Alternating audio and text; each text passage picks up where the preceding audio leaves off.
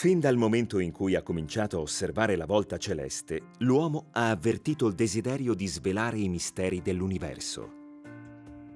Come è fatto il cosmo? Qual è la sua forma? Quali leggi lo governano? Per arrivare a comprendere questi segreti, la matematica e soprattutto la geometria sono stati i suoi strumenti privilegiati. La consapevolezza della forma curva della Terra, per esempio, diventa per gli scienziati greci uno stimolo decisivo per l'elaborazione di una geometria diversa da quella del piano di Euclide, la geometria sferica. Contemporaneamente, gli avanzati studi sul cerchio e i suoi teoremi consentono di effettuare un'operazione fino ad allora impensabile, la misurazione della circonferenza del pianeta. Nei secoli successivi, l'inarrestabile progresso scientifico porterà al superamento della concezione tradizionale dello spazio. Nasce una nuova definizione della realtà fisica, nella quale convivono tre grandi famiglie geometriche.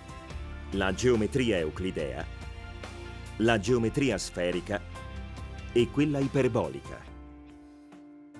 Tre concezioni diverse, ognuna con le proprie regole, che rappresentano la struttura fondamentale dell'universo.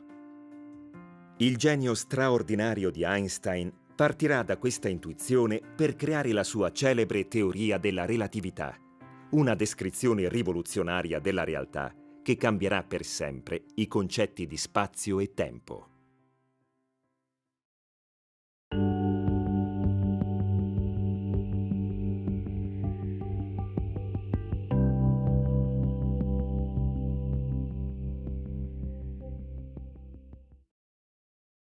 Il monumento della matematica greca si chiama Gli elementi ed è stato scritto eh, da Euclide circa eh, due o tre secoli prima della nostra era.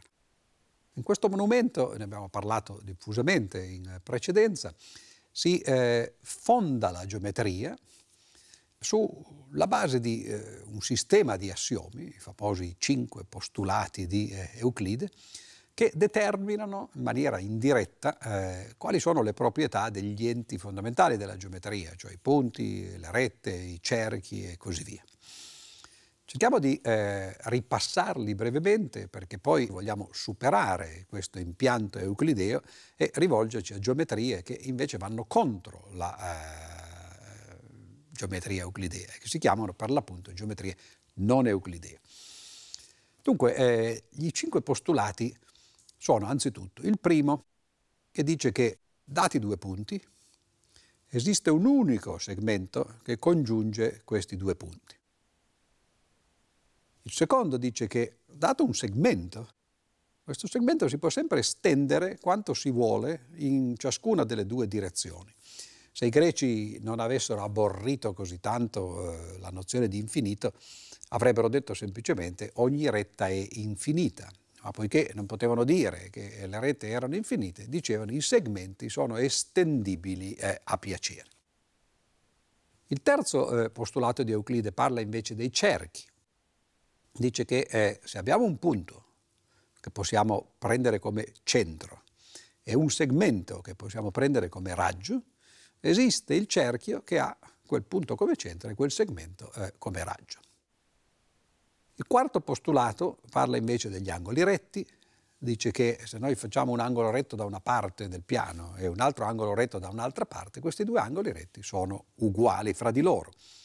Gli angoli retti sono naturalmente determinati dal fatto di essere eh, eh, definiti da due rette perpendicolari eh, fra loro, che stanno in maniera uguale da una parte e, e dall'altra.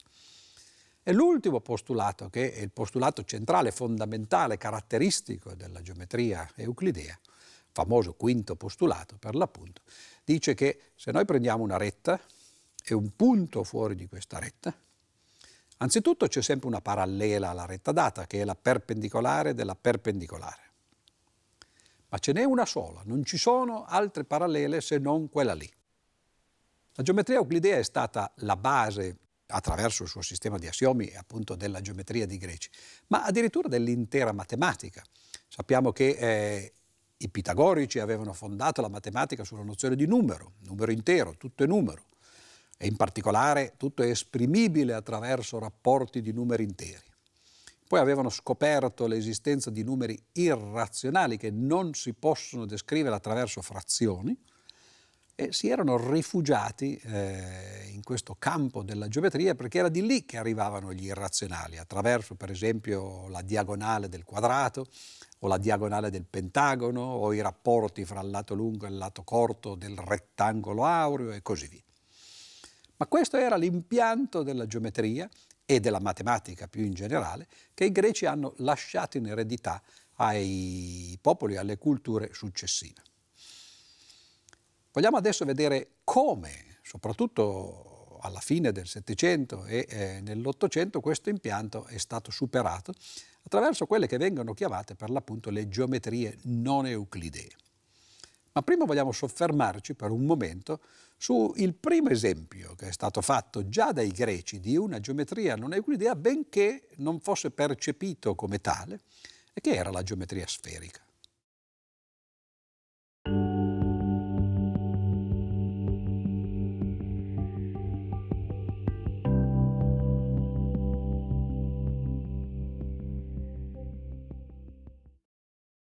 C'è una leggenda metropolitana che naturalmente è, è falsa, come spesso succede con questo tipo di leggende, di mitologie, che dice che ancora nel Medioevo eh, la gente comune pensava che la terra fosse piatta. Ora, è difficile dire cosa pensasse la gente comune, naturalmente, perché quella difficilmente lascia traccia, ma certamente eh, coloro che eh, si intendevano di geometria e di astronomia eh, non la pensavano assolutamente in questo modo. Che la Terra fosse rotonda lo sapevano già gli antichi greci, e ci sono motivi che già Aristotele, per esempio, esprime molto eh, chiaramente in uno dei suoi trattati. Per esempio, i greci avevano osservato, essendo un popolo marinaio, che quando le navi arrivavano eh, verso riva, da principio non si vedeva la nave, ma si cominciavano a vedere le punte degli alberi della nave. E poi man mano eh, che la nave si avvicinava, eh, si cominciavano a vedere le parti centrali, diciamo così, degli alberi della nave, poi alla fine anche lo scafo. E la cosa non aveva niente a che vedere col fatto che la nave fosse lontana, perché se si vedevano le punte degli alberi si sarebbe visto anche il resto, se ci fosse stato. Il fatto che eh, si vedessero le punte e poi dopo, in seguito, soltanto la, il corpo della nave, faceva immaginare appunto che eh, la nave stesse arrivando eh, in salita, diciamo così, eh, dall'altra parte dell'orizzonte e che quindi facesse vedere prima le parti più alte no? e poi superando l'ostacolo, diciamo, così come noi oggi vedremo per l'appunto no, un camion molto alto, per esempio, che arriva eh, da un dosso. Prima vediamo il top e poi vediamo alla fine eh, le ruote. C'erano altre motivazioni, i greci erano dei gran viaggiatori ovviamente, in particolare si erano spinti all'ingiù anche eh, nell'Africa, per esempio verso la Nubia, eccetera, lungo il Nilo. Gli egiziani sicuramente l'avevano fatto prima di loro e sappiamo che i greci poi erano andati, tra virgolette, a scuola in Egitto, molti dei matematici greci eh, avevano fatto eh, uno stage, come oggi diremmo, eh, in Egitto. Ebbene, andando giù verso il Nilo, eh, si erano accorti i greci che le costellazioni nel cielo cambiavano, non erano fisse, non ci si muoveva su un piano e con un cielo che rimaneva immutato, bensì piano piano le costellazioni scendevano da una parte, salivano dall'altra e anche questo faceva immaginare che si, si stesse muovendo su eh, una superficie sferica. D'altra parte eh, lo si vedeva anche a occhio nudo, perché eh, gli egizi e i greci erano grandi osservatori dei fenomeni astronomici, in particolare delle eclissi. E sappiamo che eh, quando ci sono eclissi di luna basta guardare l'ombra che la Terra fa, proietta sulla Luna per accorgersi che è un'ombra appunto circolare. Quindi i greci avevano perfettamente in mente il fatto che eh, ci si trovasse, che, che noi vivessimo, su una Terra che era sferica. Il problema non era tanto quello della terra piatta invece che terra sferica, il problema era capire come poi quelli che stavano dall'altra parte, ammesso che ce ne fossero, cioè eh, i popoli agli antipodi, eh, non cadessero giù, perché visto che tutti cadevamo, no, o ca- le cose cadono eh, in verticale, dall'altra parte no, ci poteva essere l'idea ingenua che allora questi altri sarebbero caduti a testa in giù e questo, questo era probabilmente un motivo per cui gli antipodi erano eh, deserti. Qualcuno invece aveva già anticipato l'idea che forse eh, si cadesse verso il centro della Terra e che quindi non ci fosse nessuna contraddizione tra il fatto che noi fossimo sopra e che gli altri fossero, tra virgolette, sotto, perché in realtà il vero punto di riferimento era il centro della Terra. Ma a parte queste divagazioni, diciamo così, filosofico-scientifiche, eh, l'idea che la Terra fosse una sfera era ben chiara eh, nella mente dei greci e quindi c'era bisogno in qualche modo di eh, sviluppare una geometria che descrivesse la situazione sferica della Terra e questa geometria non poteva essere la geometria euclidea che invece aveva a che fare con la descrizione delle figure nel piano.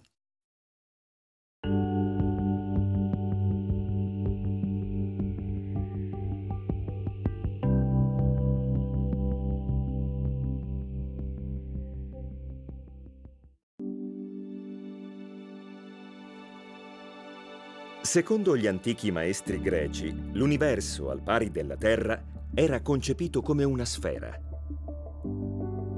Osservando i pianeti e le stelle muoversi secondo traiettorie regolari, gli astronomi infatti avevano immaginato un modello del cosmo formato da sfere concentriche.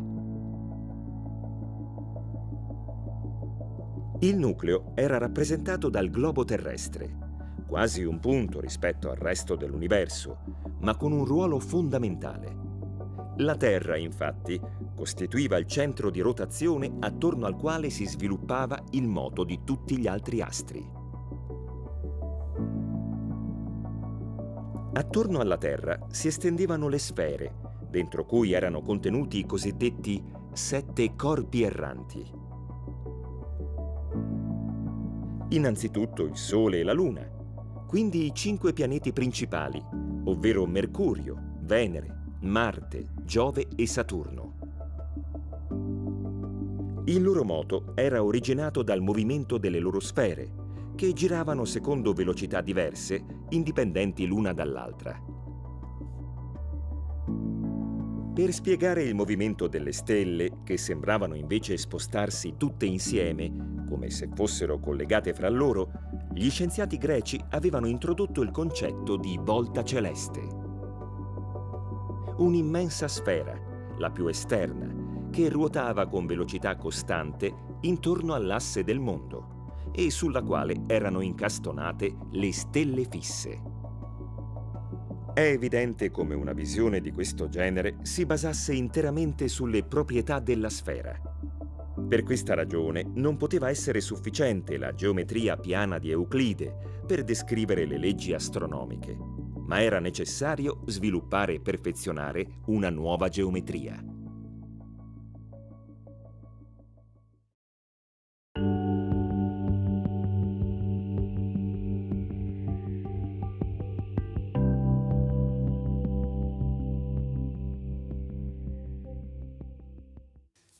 Il primo risultato di eh, geometria sferica è eh, un risultato straordinario. Fu ottenuto ai tempi più o meno di eh, Archimede, che eh, tra l'altro scriveva lettere a questo signore eh, che lo ottenne, che si chiama Eratostene. Fu ottenuto perché eh, c'era un problema da risolvere, si sapeva che la Terra era una sfera, gli scienziati non si accontentano di sapere che e vogliono anche sapere perché e come e quanto. Quindi si voleva capire, cercare di determinare le grandezze di questa sfera, cioè qual era per esempio il raggio terrestre, qual era la circonferenza terrestre. Ora questa è una cosa che eh, certo con i mezzi tecnologici avanzati eh, si può fare facilmente, ma siamo ai tempi dei greci naturalmente, più di duemila anni fa gli strumenti scientifici non erano a disposizione, come fece Eratostene a calcolare con una precisione sorprendente la lunghezza della circonferenza terrestre e dunque naturalmente eh, essendo eh, semplicemente eh, una semplice proporzione anche la lunghezza del raggio terrestre. Beh, Eratostene si basò eh, su un fatto che eh, era noto per motivi di, di, tipo religioso semplicemente. Vicino ad Assuan eh, c'era un posto eh, che si chiamava Siene e questo posto eh, aveva un pozzo e questo pozzo era noto per avere eh, una proprietà speciale. Cioè si sapeva che il giorno del 21 giugno, il giorno dell'equinozio d'estate, e In quel giorno il sole cadeva perpendicolare dentro il pozzo, cioè volendo, eh, anche senza discendere dentro il pozzo, se uno piantava un bastone a Siene e il bastone non faceva ombra in quel particolare momento, mezzogiorno del 21 giugno. Sapendo questo, Eratostene fece quello stesso giorno una misurazione, però questa volta ad Alessandria, che era all'altro estremo eh, del, eh, dell'Egitto di quell'epoca, e cioè eh, quasi sul, sul delta del Nilo. L'idea fu piantiamo un bastone e calcoliamo quant'è l'ombra che questo bastone fa nell'esatto momento in cui un bastone piantato a Siene non fa invece nessuna ombra. Che cosa serve fare una misura di questo genere? Beh, serve perché attraverso l'ombra che questo bastone fa, sapendo che i raggi del sole che arrivano sia in un luogo, Siene vicino ad Aswan, sia nell'altro luogo, cioè Alessandria, poiché arrivano da un corpo celeste così lontano, sono praticamente paralleli, quando si conosce l'ombra fatta da un bastone di una certa eh, lunghezza, si può calcolare qual è l'angolo al centro che formano i due punti sulla superficie terrestre che corrispondono al pozzo di Siene e eh, al bastone piantato in Alessandria. Quindi in altre parole Eratostene riesce a calcolare l'angolo al centro formato da questa sezione di cerchio che corrisponde alle due città. A che cosa serve questo? Serve perché a questo punto si può fare una eh, proporzione e dire come l'angolo intero di 360 gradi sta a quell'angolo che abbiamo appena misurato facendo la misura dell'ombra, così la circonferenza terrestre sta all'arco di circonferenza fra le due città. A questo punto, se riusciamo a misurare la distanza che c'è fra Alessandria e Siene, allora, poiché l'angolo al centro l'abbiamo misurato e l'altro angolo è di 360 gradi, riusciamo a determinare l'unica cosa incognita, cioè la circonferenza terrestre. E il problema era misurare questa distanza, perché si tratta di una distanza eh, molto grande, soprattutto eh, per gli standard dell'epoca, che non avevano fuoristrada o aerei per andare da una parte all'altra. E allora Eratostene, o chi per esso, misurò questa distanza. Certamente non poteva farla con un metro e andare a stendere il metro eh, per terra, ma fece una misura approssimativa. Salì su un cammello, sapeva più o meno quanto un cammello percorreva durante una giornata di cammino, andò da Alessandria a Siena, ci mise 50 giorni, fece la proporzione, 50 giorni, più o meno un cammello cammina eh, tanti chilometri o tante miglia eh, in una giornata e ottenne una misura eh, della distanza tra Alessandria e Siena. A questo punto tutto è noto, meno la circonferenza terrestre, si fa il eh, rapporto, eh, la proporzione e Eratostene dedusse eh, una eh, lunghezza di circa 40.000 km che è esattamente quello che eh, oggi noi misuriamo con una precisione un po' maggiore ma semplicemente di alcune centinaia di chilometri. L'ordine di grandezza, come oggi noi diremmo, era quello esatto.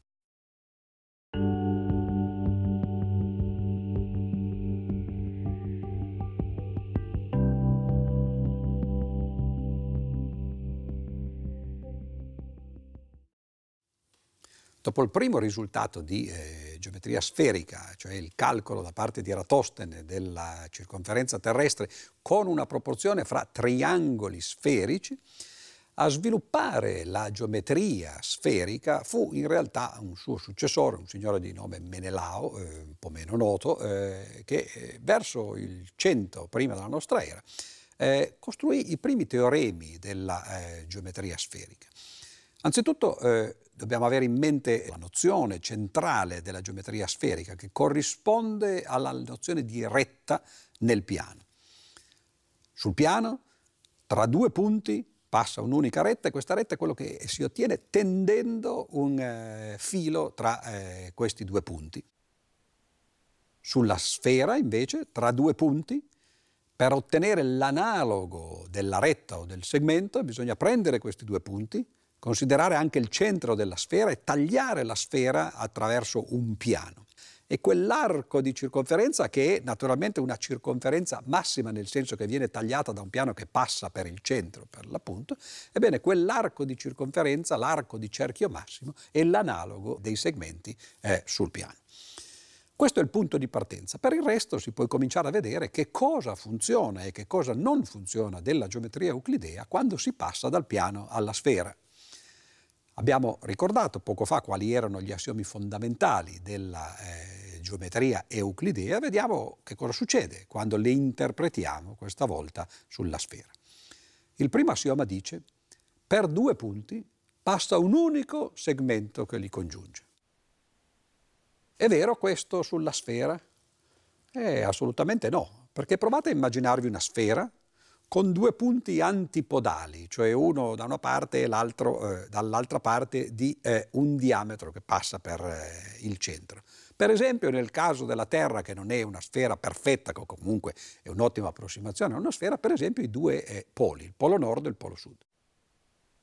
Se noi tendiamo un filo tra il polo nord e il polo sud, beh, lo possiamo fare in infiniti modi, perché eh, possiamo mettere questo filo in qualunque disposizione attorno alla sfera.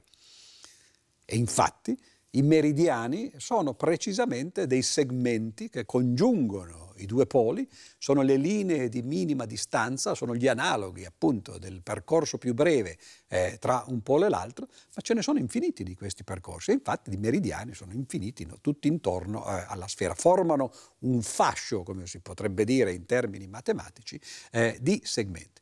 Quindi il primo assioma di Euclide fallisce. Non è vero che tra due punti passa un unico segmento che li congiunge, bensì a volte sulla sfera, per esempio nel caso dei, degli antipodi, per due punti possono passare infiniti segmenti diversi che congiungono eh, questi due punti.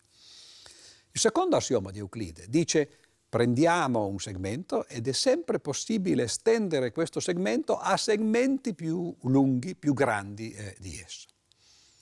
Beh, questo possiamo immaginarci anche senza troppa inventiva che sulla sfera questo non sia vero, perché l'analogo dei segmenti sono gli archi di cerchio massimo.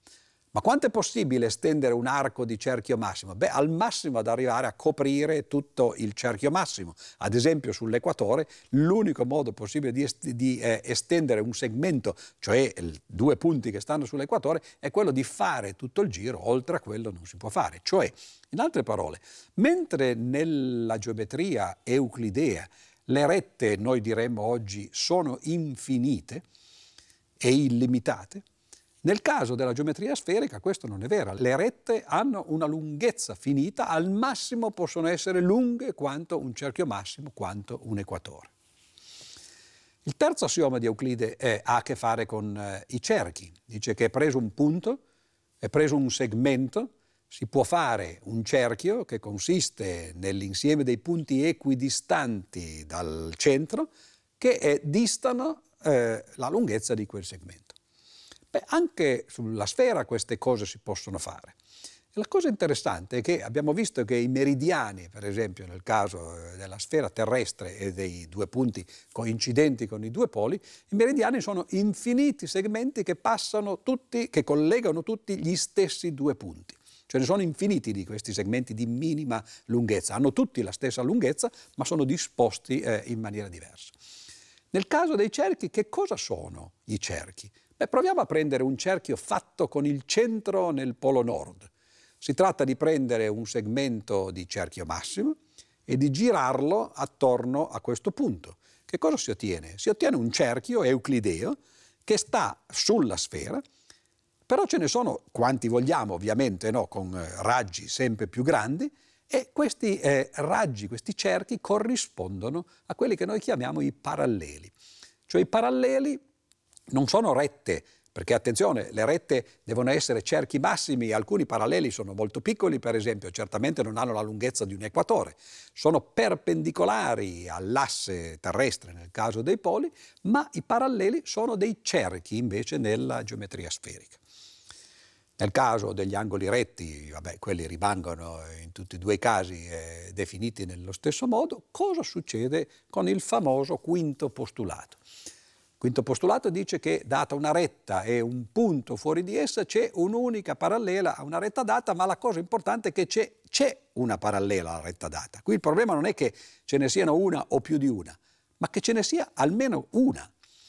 Ebbene, nel caso invece eh, della sfera ci accorgiamo che non è possibile avere rette parallele.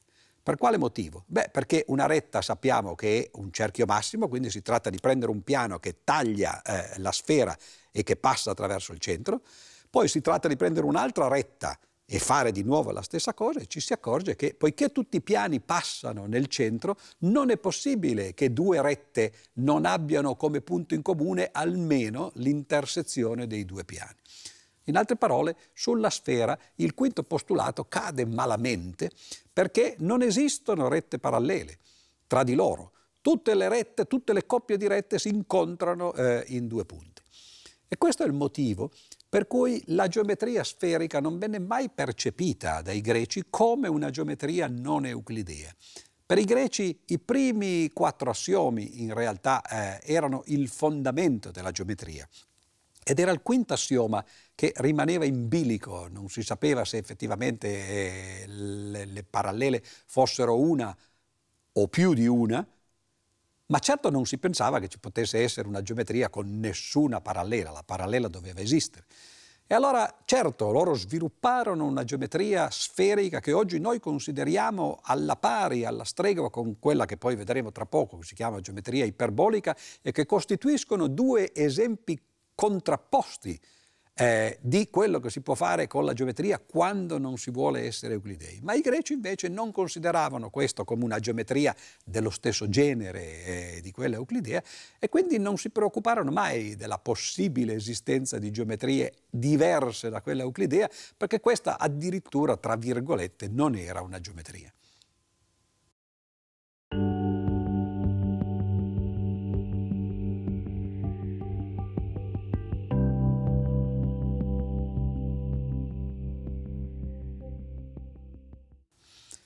Quando si parla di geometria, eh, può, soprattutto di geometria non euclidea, non si può eh, non accennare brevemente al teorema di Pitagora.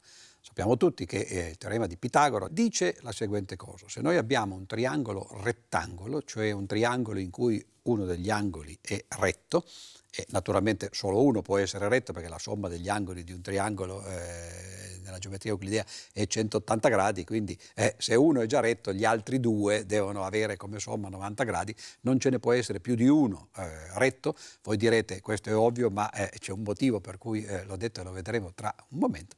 Dicevo, se abbiamo un triangolo rettangolo, cioè con un angolo retto, allora la somma dei quadrati costruiti sui cateti è uguale al quadrato costruito sull'ipotenusa. Questo è vero sia in senso geometrico che in senso algebrico. In senso geometrico si tratta proprio di costruire fisicamente i quadrati sui cateti e sull'ipotenusa e poi di far vedere che le loro aree sono eh, equivalenti. Quello dell'ipotenusa è la somma dei quadrati costruiti sui cateti, cosa che si può fare in tanti modi, per esempio tagliandoli a pezzi e ricostruendoli in modo da ottenere in un caso il quadrato costruito sull'ipotenusa e nell'altro caso i due quadrati costruiti eh, sui cateti.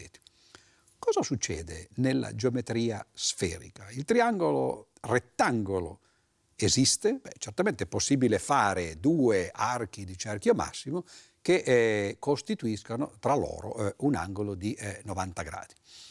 È possibile considerare dei triangoli, i triangoli sono semplicemente figure fatte con tre segmenti, i segmenti sono gli archi di cerchio massimo, quindi abbiamo dei triangoli rettangoli. È ancora vero nel caso della geometria sferica il eh, teorema di Pitagora? Beh, la cosa sorprendente è che nella geometria sferica succedono cose strane, che non hanno nessun parallelo, nessun analogo con eh, la geometria euclidea. Cosa significa costruire un triangolo sferico? Significa per esempio tagliare la mela qui eh, attraverso questo punto e fare, costituire un segmento che corrisponda a un arco di cerchio massimo. Fare un angolo retto significa, arrivato a questo punto, partire con 90 gradi e quindi sarebbe come se noi scendessimo dal polo nord lungo un meridiano fino all'equatore e poi arrivati all'equatore cominciassimo a muoverci sull'equatore. Abbiamo costituito un angolo retto. A questo punto ci siamo mossi sull'equatore, possiamo decidere di ritornare al Polo Nord. Nel momento in cui prendiamo questa decisione, di nuovo ci riorientiamo verso il Polo Nord e facciamo un secondo angolo retto. Stiamo costruendo un triangolo che ha già due angoli retti di per sé e manca ancora il terzo. Il che significa che qualunque cosa che noi facciamo con questo triangolo, sicuramente la somma dei suoi angoli sarà maggiore di 180 gradi. Abbiamo già scoperto una cosa, che nella geometria sferica la somma degli angoli di un triangolo può essere maggiore di 180 gradi, mentre invece in quella euclidea era uguale a 180 gradi. Niente ci impedisce di fare però il nostro detour sull'equatore prendendo esattamente un quarto dell'equatore, il che significa che quando noi ritorniamo al polo ci siamo ritrovati di nuovo con un angolo retto.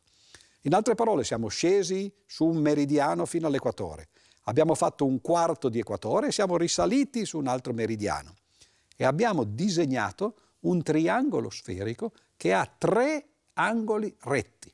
Addirittura la somma degli angoli di questo triangolo è 270 gradi.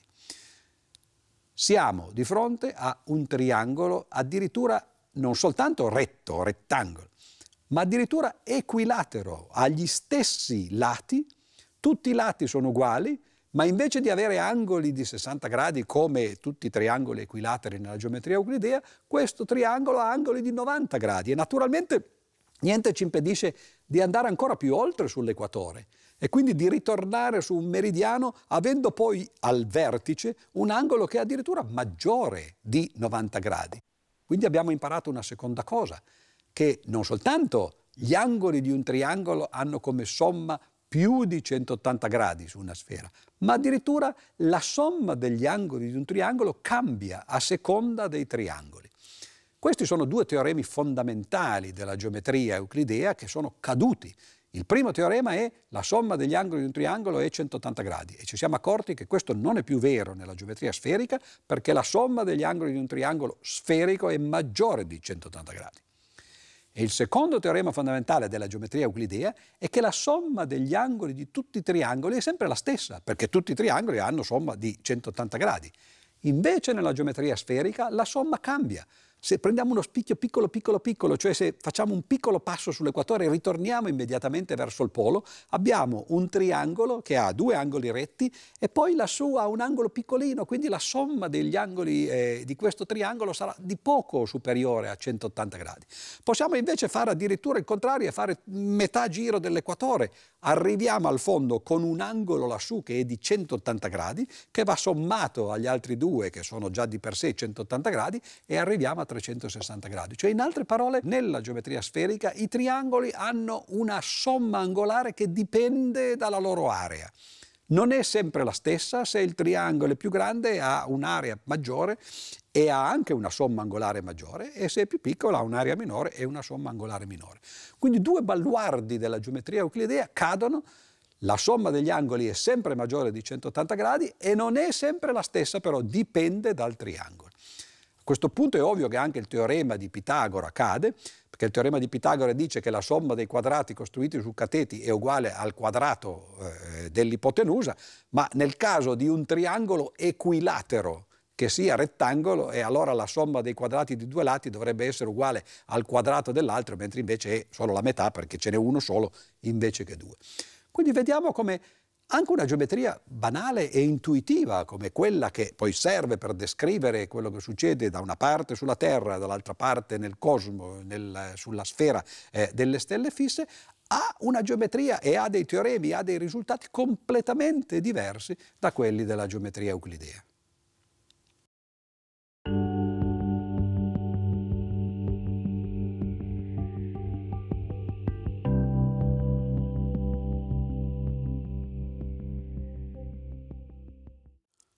Ci siamo accorti che se partiamo dal piano e cerchiamo di deformare questo piano in modo da bombarlo all'insù, otteniamo, nel caso in cui questa bombatura sia costante, cioè in cui consideriamo una sfera, otteniamo una geometria che è molto diversa da quella del piano, perché la somma degli angoli dei suoi triangoli è maggiore di 180 gradi, per esempio, la somma degli angoli di un triangolo dipende dall'area del triangolo, eh, mentre invece nel caso della geometria euclidea è sempre la stessa.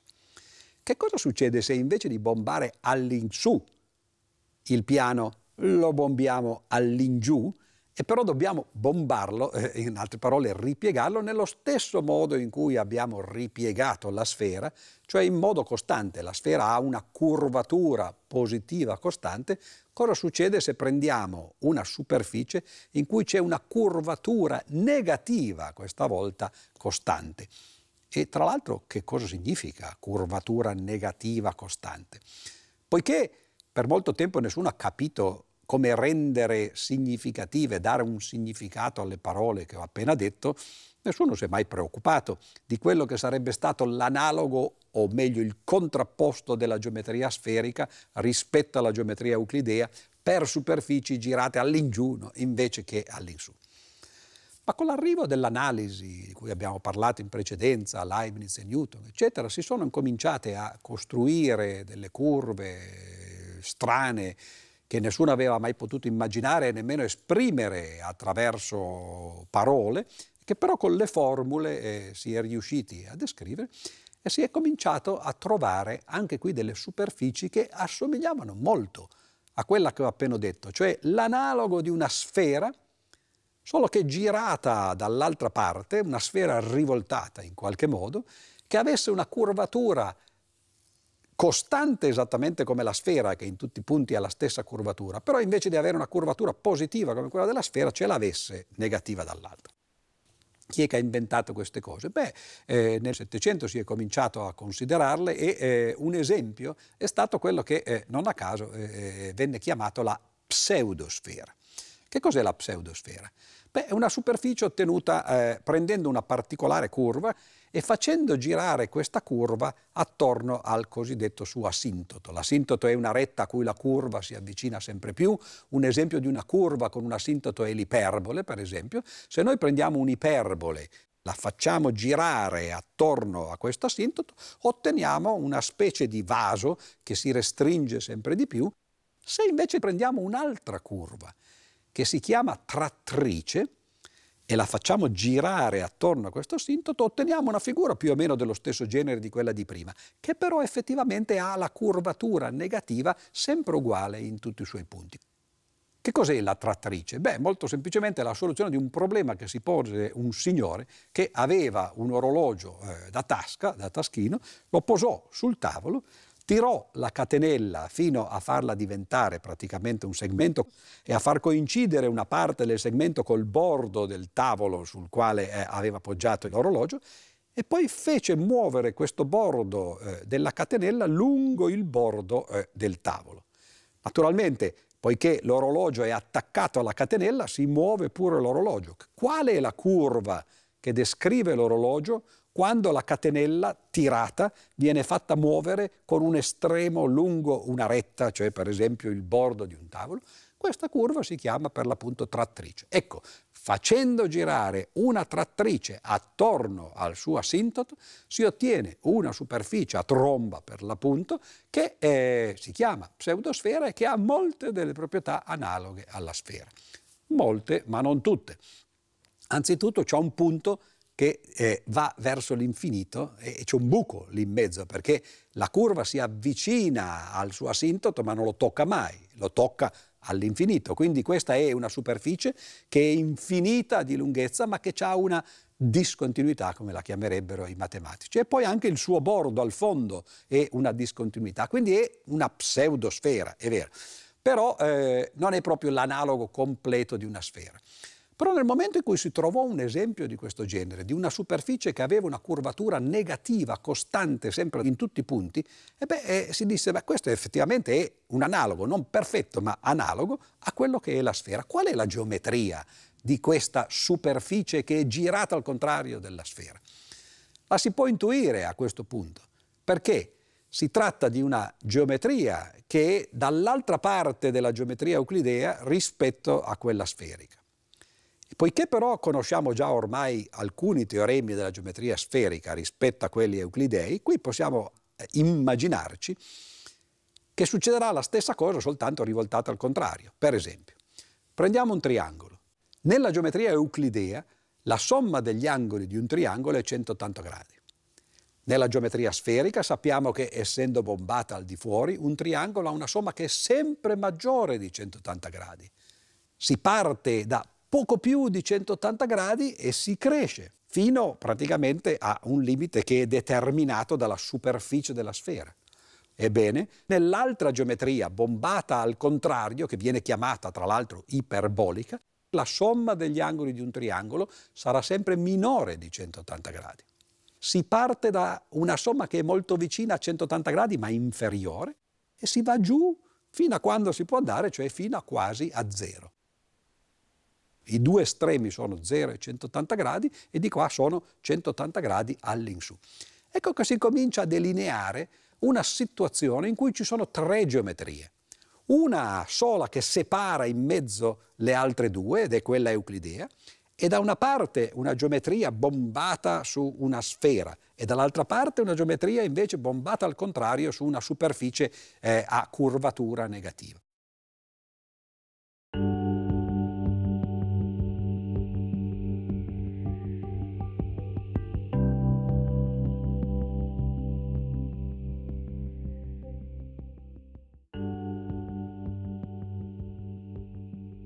Le premesse della geometria iperbolica si intrecciano con il problema del quinto postulato, enunciato da Euclide ma mai del tutto dimostrato. Il postulato in questione sostiene che in un punto fuori da una retta passa una e una sola parallela alla retta data, ovvero la perpendicolare alla perpendicolare, mentre ogni altra retta ad angolatura differente incontrerà prima o poi la retta iniziale. Nel Medioevo, il poeta e matematico persiano Omar Khayyam, nel tentativo di dimostrare questo principio, inconsapevolmente rivela alcune proprietà geometriche che non rientrano nelle definizioni di Euclide. In un equivoco analogo incorre Gerolamo Saccheri, vissuto a cavallo fra 600 e 700. Mosso da un'assoluta fiducia nella geometria di Euclide, il matematico italiano tenta di sgombrare il campo da qualsiasi dubbio sull'esattezza del quinto postulato. Saccheri ricorre a un particolare procedimento logico, la dimostrazione per assurdo. Lo studioso assume come vere le obiezioni ad Euclide e descrive i possibili teoremi di una geometria non euclidea, convinto di svelarne le contraddizioni. In realtà il suo metodo ottiene l'effetto contrario, portando alla scoperta di alcuni principi fondamentali delle geometrie alternative. Per esempio l'esistenza di figure la cui somma degli angoli interni è maggiore o minore di 180 gradi. Le ricerche sulla geometria iperbolica prenderanno una direzione autonoma nell'Ottocento Innanzitutto grazie agli esperimenti del principe dei matematici, il tedesco Gauss. A partire dalla negazione del famoso postulato euclideo, Gauss intravede la possibilità di fondare una nuova geometria e arriva persino a considerare quella euclidea del piano come un tipo specifico di geometria non euclidea, basata su una sfera immaginaria con raggio infinito. I padri riconosciuti della geometria iperbolica sono però considerati il russo Lobachevsky e l'ungherese Bolyai, che verso la metà dell'Ottocento giungono in maniera indipendente alle medesime conclusioni. Entrambi infatti comprendono che è necessario superare la concezione delle rette parallele euclidee, elaborando una geometria rivoluzionaria, nella quale esistono superfici concave, figure che ammettono rette parallele diverse che passano per lo stesso punto. Saranno gli studiosi successivi, come Riemann o Beltrami, a sviluppare queste intuizioni, offrendo un quadro teorico compiuto. La geometria iperbolica è ora pronta a entrare nella storia della matematica.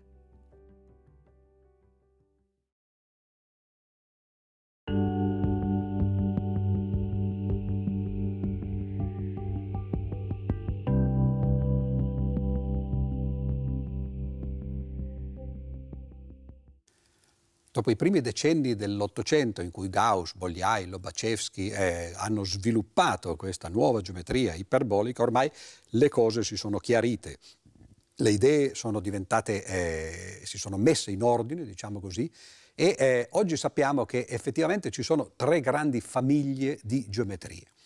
C'è una geometria, che è la geometria euclidea, quella del piano, quella che Euclide appunto ha discusso e sviluppato nei suoi elementi, quella che ha i soliti teoremi che ci insegnano ancora oggi a scuola, la somma degli angoli di un triangolo è 180 gradi, è costante, eh, vale il teorema di Pitagora e cose di questo genere. E la geometria non soltanto del piano, ma anche del cilindro, perché il cilindro ha la stessa geometria del piano. Se noi vogliamo per esempio trovare la via più breve tra due punti su un cilindro, il modo più semplice è di tagliare il cilindro, aprirlo di modo che diventi un piano, tirare il segmento euclideo e poi richiuderlo. E quell'arco di elica, diciamo così, che unisce due punti sul cilindro non è nient'altro che un segmento euclideo quando il cilindro viene aperto. Ma oltre a quest'unica geometria, ci sono due famiglie di geometrie, diverse tra di loro, contrapposte. Perché dico famiglie e non soltanto una geometria sferica e una geometria iperbolica? Ma perché di geometrie sferiche, certo, ce n'è una nel senso che hanno tutte le stesse proprietà, ma c'è una costante che la geometria non determina ed è la curvatura. Nel piano la curvatura è unica ovviamente ed è zero, non c'è curvatura nel piano. Ma la sfera può essere più o meno curva, nel senso che più il raggio è piccolo e più naturalmente la sfera è curvata. Man mano che la sfera diventa grande, beh, la curvatura diventa più piccola. La curvatura è misurata matematicamente come l'inverso del raggio. Mentre il raggio tende all'infinito, la curvatura tende a zero. Si comincia a capire che la geometria euclidea in realtà è un caso particolare della geometria sferica. È la geometria di una sfera che ha raggio infinito.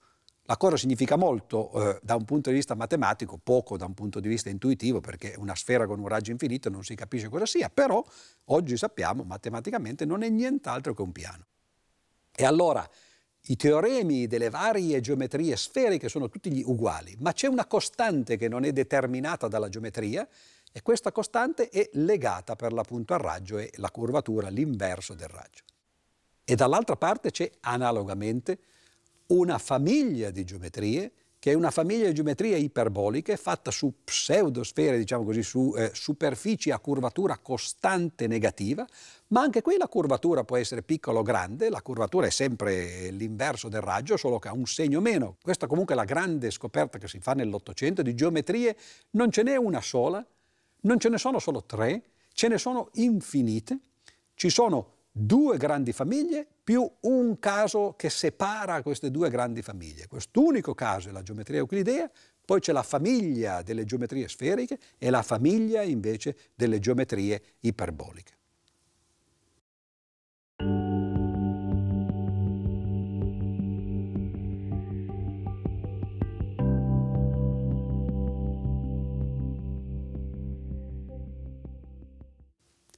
Domanda fatidica che viene sempre posta al matematico ogni volta che espone le bellezze della sua eh, materia.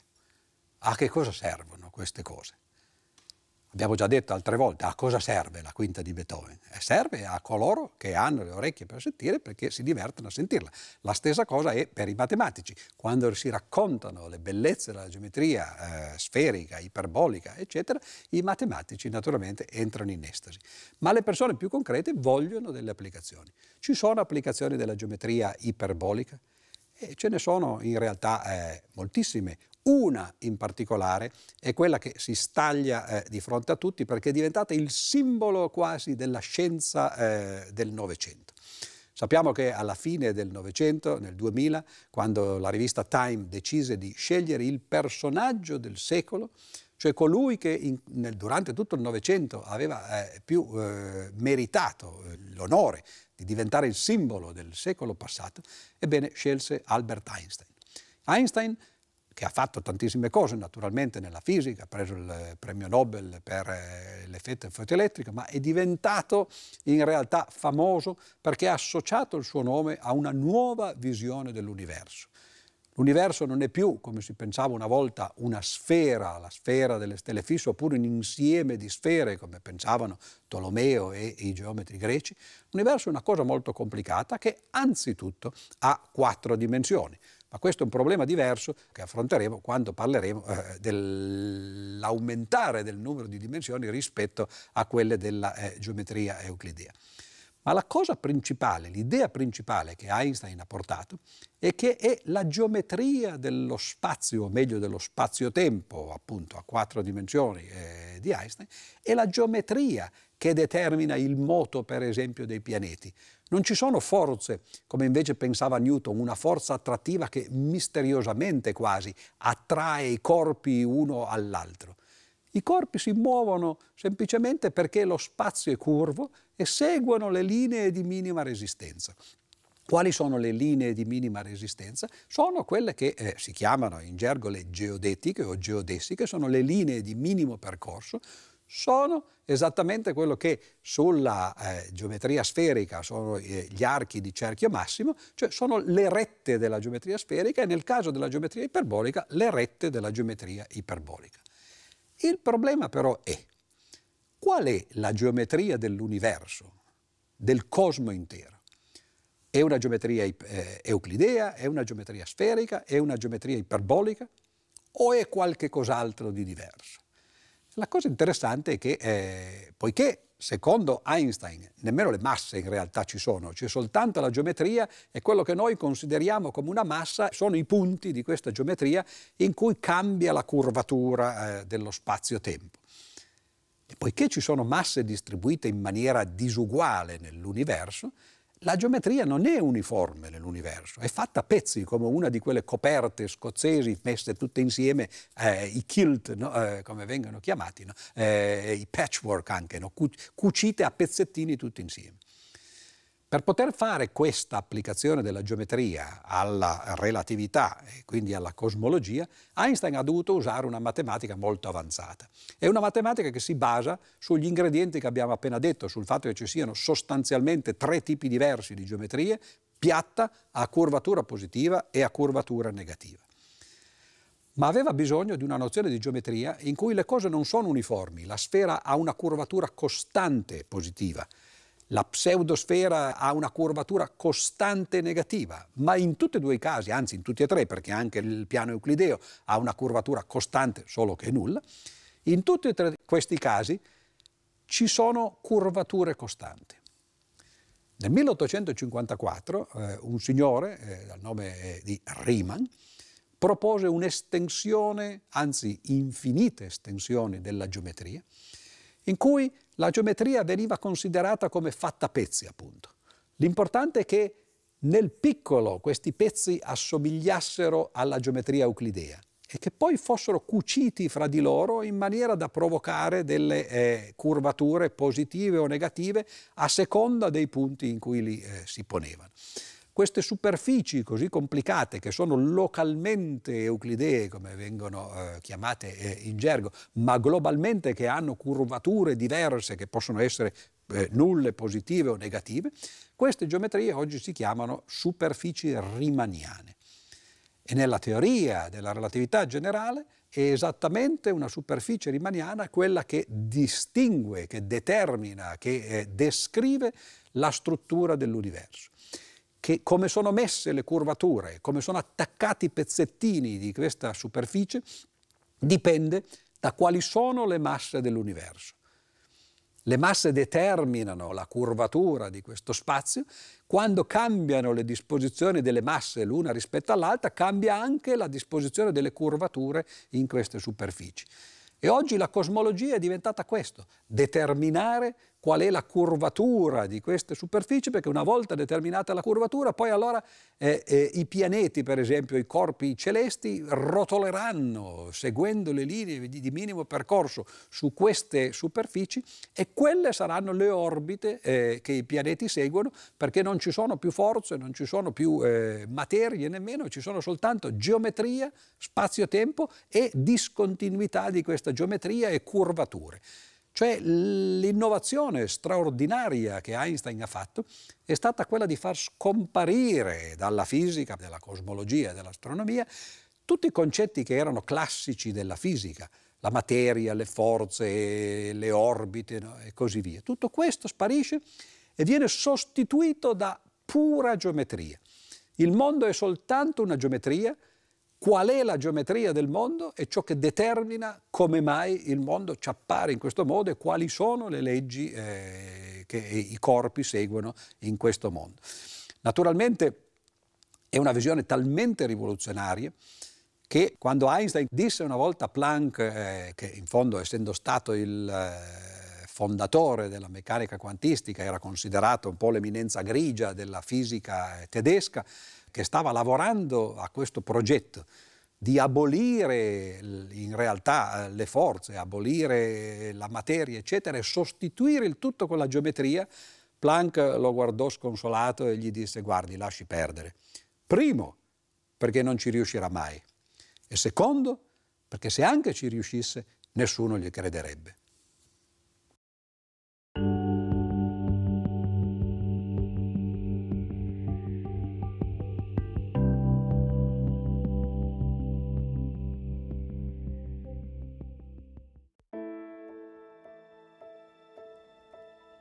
Nella sua celebre teoria della relatività, Albert Einstein attribuisce un ruolo fondamentale alla geometria e in particolare a quella non euclidea, per spiegare la fisica del nostro universo.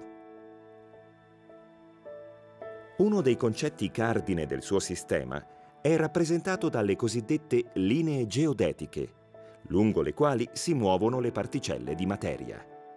Le geodetiche sono tutte quelle linee che costituiscono il percorso più breve tra due punti. Anche le rette, quindi, ne fanno parte. Tuttavia si parla generalmente di geodetiche quando si prendono in esame i solidi sferici o iperbolici. Vi sono infatti alcune significative differenze tra linee rette e geodetiche nella geometria sferica. Per esempio, la retta ha una lunghezza infinita, mentre la geodetica ha un'estensione limitata e ritorna sempre su se stessa. Inoltre due rette possono essere parallele, cosa che non può accadere a due geodetiche. Dal momento che la Terra ha una forma sferica, le geodetiche hanno trovato importanti applicazioni nelle scienze che studiano il nostro pianeta. In geografia sono geodetiche le linee di longitudine, dette comunemente meridiani, che formano una delle due coordinate necessarie per individuare un punto sulla superficie terrestre. Nella cartografia aeronautica esse costituiscono uno strumento indispensabile. È infatti in base al loro andamento che vengono elaborate le rotte aeree, le quali, proprio per questa ragione, vengono spesso raffigurate come curve.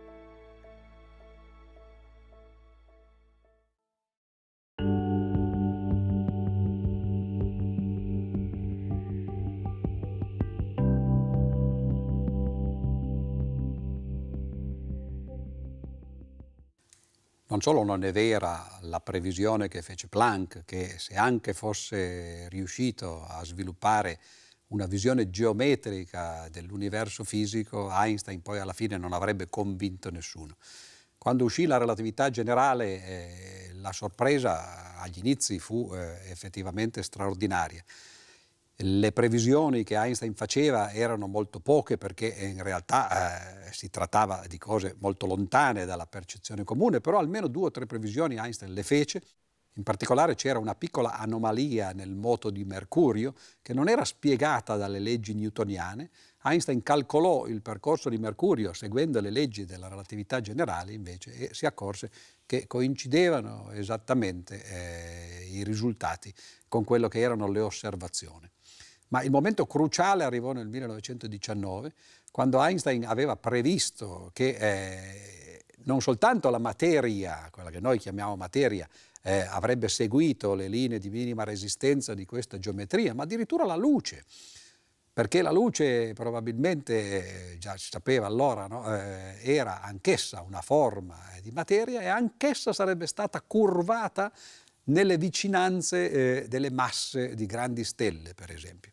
Come si poteva determinarlo questo? Beh, l'idea era di fotografare, per esempio, le stelle, la luce delle stelle che erano vicine a un corpo eh, che in realtà avrebbe potuto modificarne la traiettoria. Questo corpo per noi che siamo nel sistema solare ovviamente è il Sole e dunque durante un'eclisse totale di Sole si sarebbero dovute fotografare le stelle vicino al Sole, calcolare qual era la distanza di queste stelle dal Sole, confrontarla con quella che avrebbe dovuto essere se la luce di queste stelle non fosse stata deviata e vedere se le previsioni della deviazione coincidevano con quelle fatte da Einstein nel 1919 eh, in Sud America c'era la possibilità di osservare eh, questo effetto.